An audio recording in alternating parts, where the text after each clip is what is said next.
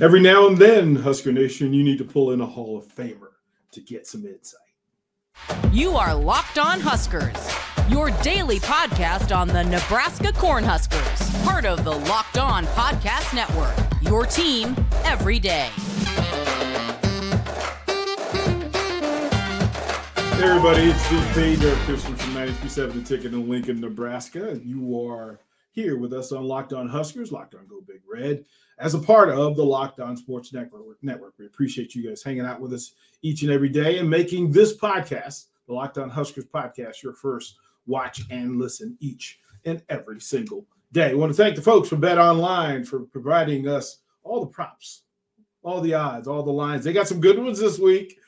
Hey, walking into this one, the Huskers are a seven point underdog against Illinois at home. And the over under sits nicely at 51. Hmm. We'll talk more of those numbers as we get into the course of the show. We're going to bring in, um, quite frankly, um, this is family. This this is the legacy, and that's that's such. So, before we bring them in, let me ask you to like, subscribe, follow. You guys have been exceptional. The jump in the numbers, greatly appreciate you folks doing that. Uh, but share this content. Let your Husker Nation fans know, friends know that they can get this content online and whatever uh, whatever way you you digest your podcast. But let's bring him in. Um, I don't know if he's 56 or 44, depends on the day, depends on how he likes to do it. But this is all heads to bed. Husker Hall of Famer Jay Foreman. Thank you, kind sir. What's happening? Not much, man. I'm I'm using I'm 44. You know, 56 was good. You know, 44 is a little bit special. Not a little bit.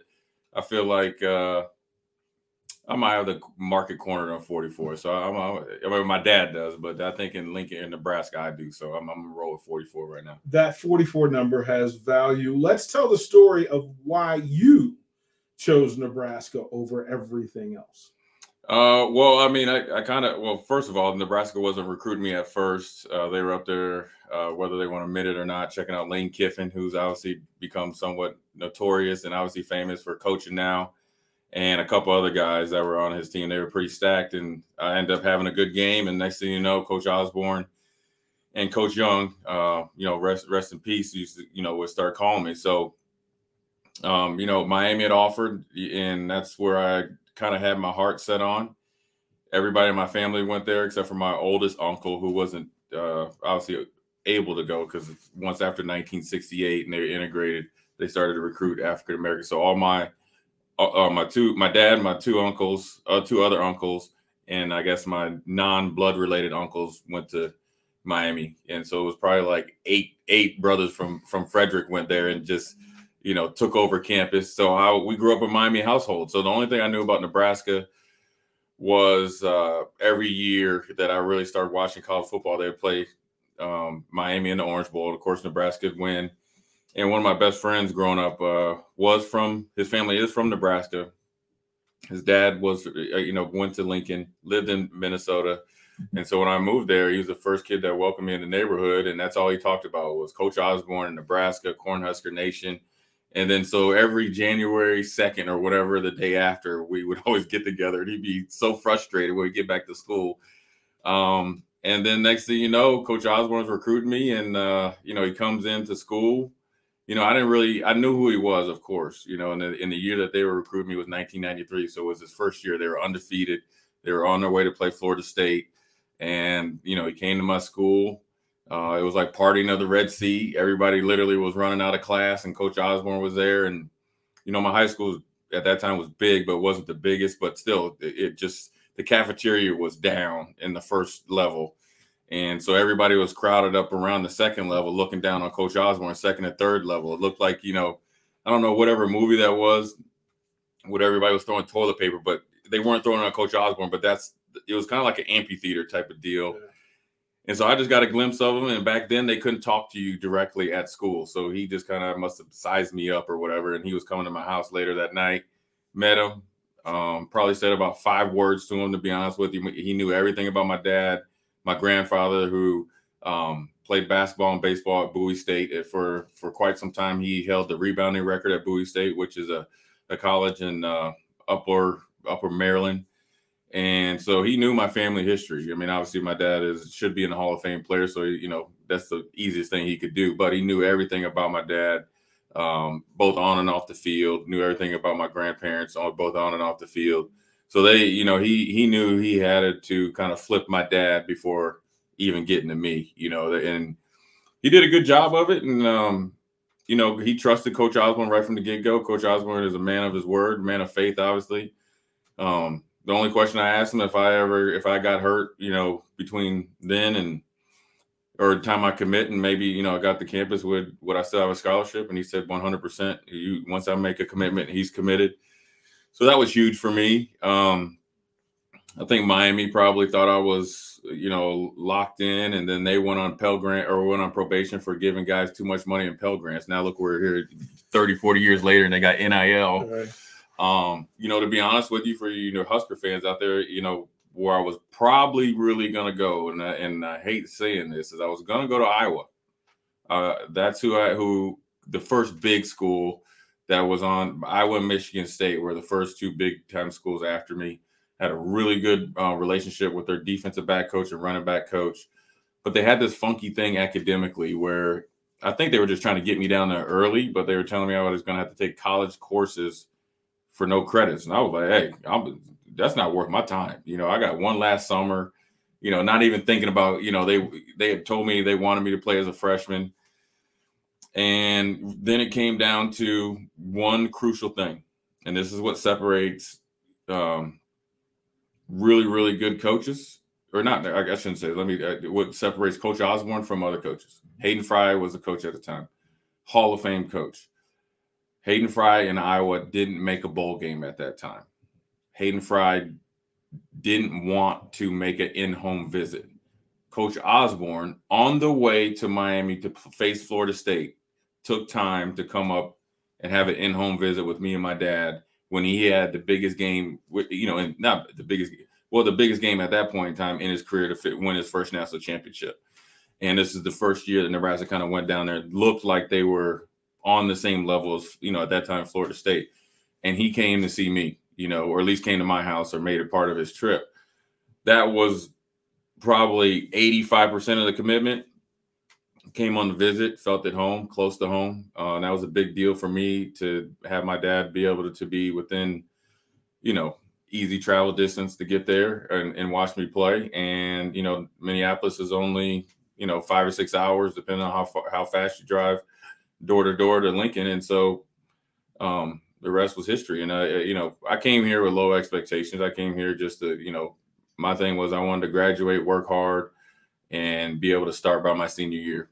That was it. Now I came here, worked hard. Wouldn't say I worked uh, worked so hard at school, but it worked pretty hard for me. Had good grades, and then I ended up starting four years. And so um, you know, the opportunity was there. Uh, I I really really embraced football he, here. I love football. Um, obviously still do, but love watching football. So it was good to watch tape. I had never played defense before, so everything that I was experiencing was new. But I was welcoming, you know, the the good, bad, and the ugly. And so I was able, and I had good guys that, to emulate. I had Troy Dumas and Clint Brown, who were Troy ended up being a professional. Clint Brown was a great mentor, and he's a coach at uh, Stephen F. Austin right now. So he kind of mentored me, you know, uh, early in my career. We, that's a good sticking point. Um, we're going to go to break. When we come back, um, first we'll thank the folks in Bet Online. I will pick Jay's brain on a daily basis about the games that are on schedule for this week, and the one that re- stands out to me is Ohio State a 15 and a half point favorite over Penn State in Happy Valley. But that's courtesy the folks from Bet Online. You can jump on there uh, and get your curiosity on all of that in play. We'll be right back to.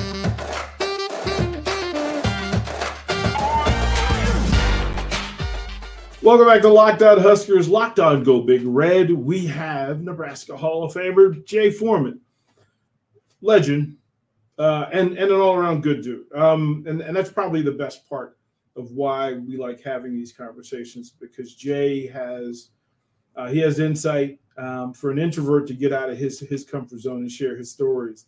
uh, makes it all the more makes it all that more interesting. You mentioned Coach Osborne, so. For Husker Nation and Husker fans, what's the first thing that comes to mind when you think of Coach Osborne? Uh, you know, I have a pretty strong father figure and, and had father figures in my life, but Coach Osborne's right there with him. So he's like a dad. Uh, you know, if I picked up the phone and called and need to talk to him today, he'd get he'd either answer or get back to me. So he's everything you'd want in a parent uh, and a person of in a leadership position. When I think of him as a coach, he's consistent. Um, you know, I always say the one thing about Coach Osborne, he worked as hard, but he was fair. You know, and and I think most athletes can can accept that. You know, it was a lot of hard work. Um, he pushed us to the max. I think he got more out of. I know he got more out of me than I ever thought I could get, and that's a, you know that's a tribute to him. And with me be willing to go that far, um, but you know also one thing that um, that's I think missing in today's coaches is Coach Osborne really cares. You know, uh, to this day he'll ask about you know my family, my kids, uh, loved ones, and stuff like that, just like it was '94 and '95 and all that stuff. So, uh, Coach Osborne's a big influence. He was a big influence on me without even have to talk to him every day. Just the way he moves and how how he handled adversity. You know, we did, had a lot of adversity. I learned from that, and always would th- think, what would Coach Osborne do? So, you know, he's, he's his legacy as far as uh, his influence on on me and uh, on the players is, is second to none. How would you describe to Husker fans the things or the traits about Coach Osborne that are necessary in the next head coach at the University of Nebraska? Well, number one, he had a plan, and he had a detailed plan. And so I'm going to say this again: he had a plan, and he had a detailed plan, and and and then also with that detailed plan, he also left room to pivot and to compromise as well. So and and here's also one thing about Coach Osborne, probably one of the best play callers of his time, but he always was learning. He always was learning. And so I think if you think of qualities, you want somebody that believes in Nebraska truly. So it's not hollow words. Number two wants to be here, not only by his words, but by his actions. Number three has a plan. And number and three B is to be a very detailed plan and have a plan for individuals, groups, that means position groups, holistically as a team. And I think one of the better things that he does that he doesn't get a lot of credit for is he let he had a foundation of core values for the that he wanted as a football team, i.e., players as well. And then he let the coaches go out and take those core values and become them. So when they were going out selling Nebraska and, and seeing a you know a player from Eden Prairie, Minnesota, at this point in time was probably all potential. Um, who knows what would have came out of it? They saw, okay, well, he could possibly be this, he could possibly be that because we know him, right? So he's imploring those those coaches to know the players, and so those are the things that you know, which me saying them are pretty easy, but having those, all of them, uh, are been obviously been hard for us to find. But I think uh, you know they're out there, and I think sometimes you have to foster those as well from leadership positions. So I think it's definitely uh, definitely doable. But you know, I, I like where Nebraska's at right now. Um, and I think they're going to be, you know, a team to be reckoned with in the future. Can this team take the next step? And uh, several conversations this weekend, the question that came to mind was: Are we asking too much of interim head coach Mickey Joseph in this short period of time? Can we give? Can we expect him to make that turnaround? Is that possible, or are we asking too much? Well, um, well, yes and no. I mean, because you, you, yeah, I think he's probably been, uh, you know, I'm not going to call him intern. I'm going to call him head coach for 4 mm-hmm. weeks, right? So he's been. So that means he has to undo four years of some pretty serious bad habits, right? So I think in that sense it's too much. But then also I don't think not because I know Mickey or know I could I've appreciated and see Mickey from afar.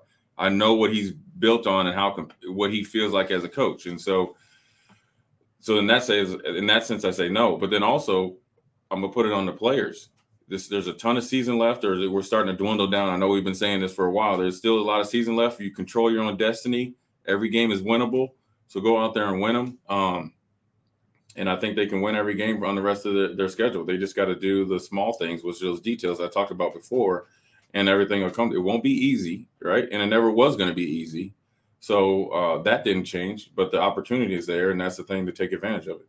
Does he deserve the right to pick his own staff and, and get to work? Uh, well, I mean, if if Mickey if if he's hired as a full time coach, I mean, of course. I mean, that would. I mean, I guess that would be a formality. So, I mean, that's any coach though too. So, um, you know, it's not an easy decision, and I think the greatest thing up until this point that that uh, Trevor or that Mickey has done is is now that he's made this this decision even harder. I think, and the improvement that you've seen just in a matter of a couple of weeks out of that bye week is is more than noticeable. If you if if you're watching the game and don't see an improvement, even when they haven't looked good, right? Even like say Rutgers game, it, you can see that it was it's different. So if you don't see the difference, then you're not really trying to see anything but what you predetermined to watch. So that right there is encouraging because that means you know that there's more in the tank that you can kind of get out of everybody, and I think he's going to continue to do it. We're going to throw it to another break. Again, we're here here with Husker Hall of Famer Jay Foreman. Um, lots to talk about in this space, of course, as we do this um, in the next segment, uh, get inside that space of what can be expected throughout the rest of the season from this particular team. Uh, but we'll thank the folks from Bet Online. Again, another thing, another prop. This week, it was interesting that Northwestern and Iowa play each other. Iowa is an 11 point favorite. The over under is 36. That would be the lowest. That would be the poorest offensive game in history. We'll talk more about what's happening this week in the Big Ten when we come back.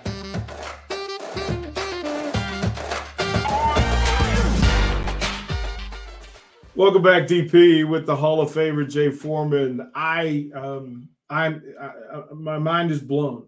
Once again, Jay, we could we could miss the lead, which is that in spite of all things up to this point, if Nebraska beats Illinois at home Saturday, they sit atop the Big Ten West. like, is that is that is that too simple? Does that make does that make sense? It makes perfect sense to me. Go out there and win, and you you you control your own destiny. If I mean, this is a thing where you continue to get opportunities, right? You you know you continue, and the bye week came at a good time to kind of refresh and recharge for this last five weeks. But it's a team that's beatable um, a team that's been playing well. And so I think you not only can be atop of the Big Ten West with a victory, but also make a statement throughout the whole Big Ten. So um, it's a game that hopefully you know that they'll come out prepared for, and, and both mentally and physically. And uh, it's a game I look forward to them winning. Are you surprised at all at the seven point spread? No, not really. I, I think the I think the seven point spread is normal. And you know what? To be honest with you, Nebraska as an underdog, I like them better than being favorite. We haven't been good as the favorite, so uh, you know I'll, I'll take them as a seven point underdog, and maybe we'll win by seventeen.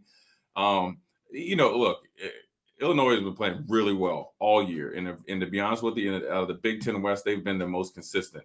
But they also have some holes, and they've also not blown everybody out. I think sometimes people can get mesmerized by how well they played their last game or their overall record, and not dive into the details i.e., same way with Nebraska as well. You can look at our record, but like they don't have a chance, and so maybe that's it.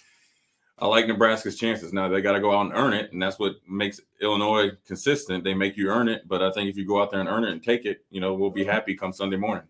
It's it's fantastic, right? That with the star power in this game, it's a 2:30 kickoff here, which allows the fan base to to kind of engage in a different way. Um, but I look at it this way: if Nebraska defensively does what it can, it has a simpler opportunity. Who are the key guys with the new uh, moves inside right. uh, to replace Henrich, who's out for the season. Um, how does that play out as a linebacker? I'll ask you, how does that play out? Uh, well, I mean, you should be. This is a game that you you you need to be ready for and and looking forward to. There's going to be plenty of opportunity to make plays. Uh, you got to go out there and, and earn it against a good offensive line, well coached. Obviously, I think uh, Browns, if he's not the best back in the Big Ten, um, he's one of them. He's definitely one of the best backs in the nation. Um, now he's starting to get some national accolades, but he, that, he's always been that guy. And so it, it's going to be one up front. The depth of Nebraska, the, the, the the rotation that they've been working on the last three or four weeks is going to pay dividends. Um, the guys that are playing at the second level have got to do a really good job of playing with heavy and violent hands and coming when you come to tackle, you know, come for real.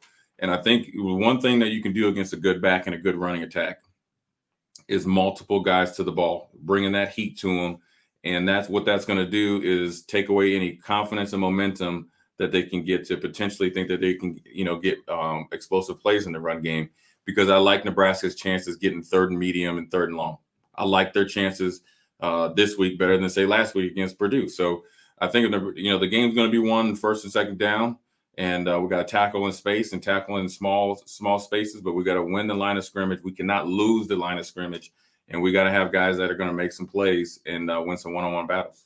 It that it's been a pleasure. It's always again I get the honor of working with this man every day, um, but I want to share him in this space to folks outside of the circle who don't normally get to hear Jay Foreman break it down as he does. He breaks it down better than anybody in this market. Uh, it's a pleasure and joy to work with him. Uh, again, we want to thank the folks from Bet Online. We want to thank the folks uh, from Locked On Sports, uh, the Locked On Huskers podcast, and the Locked On Go Big Red.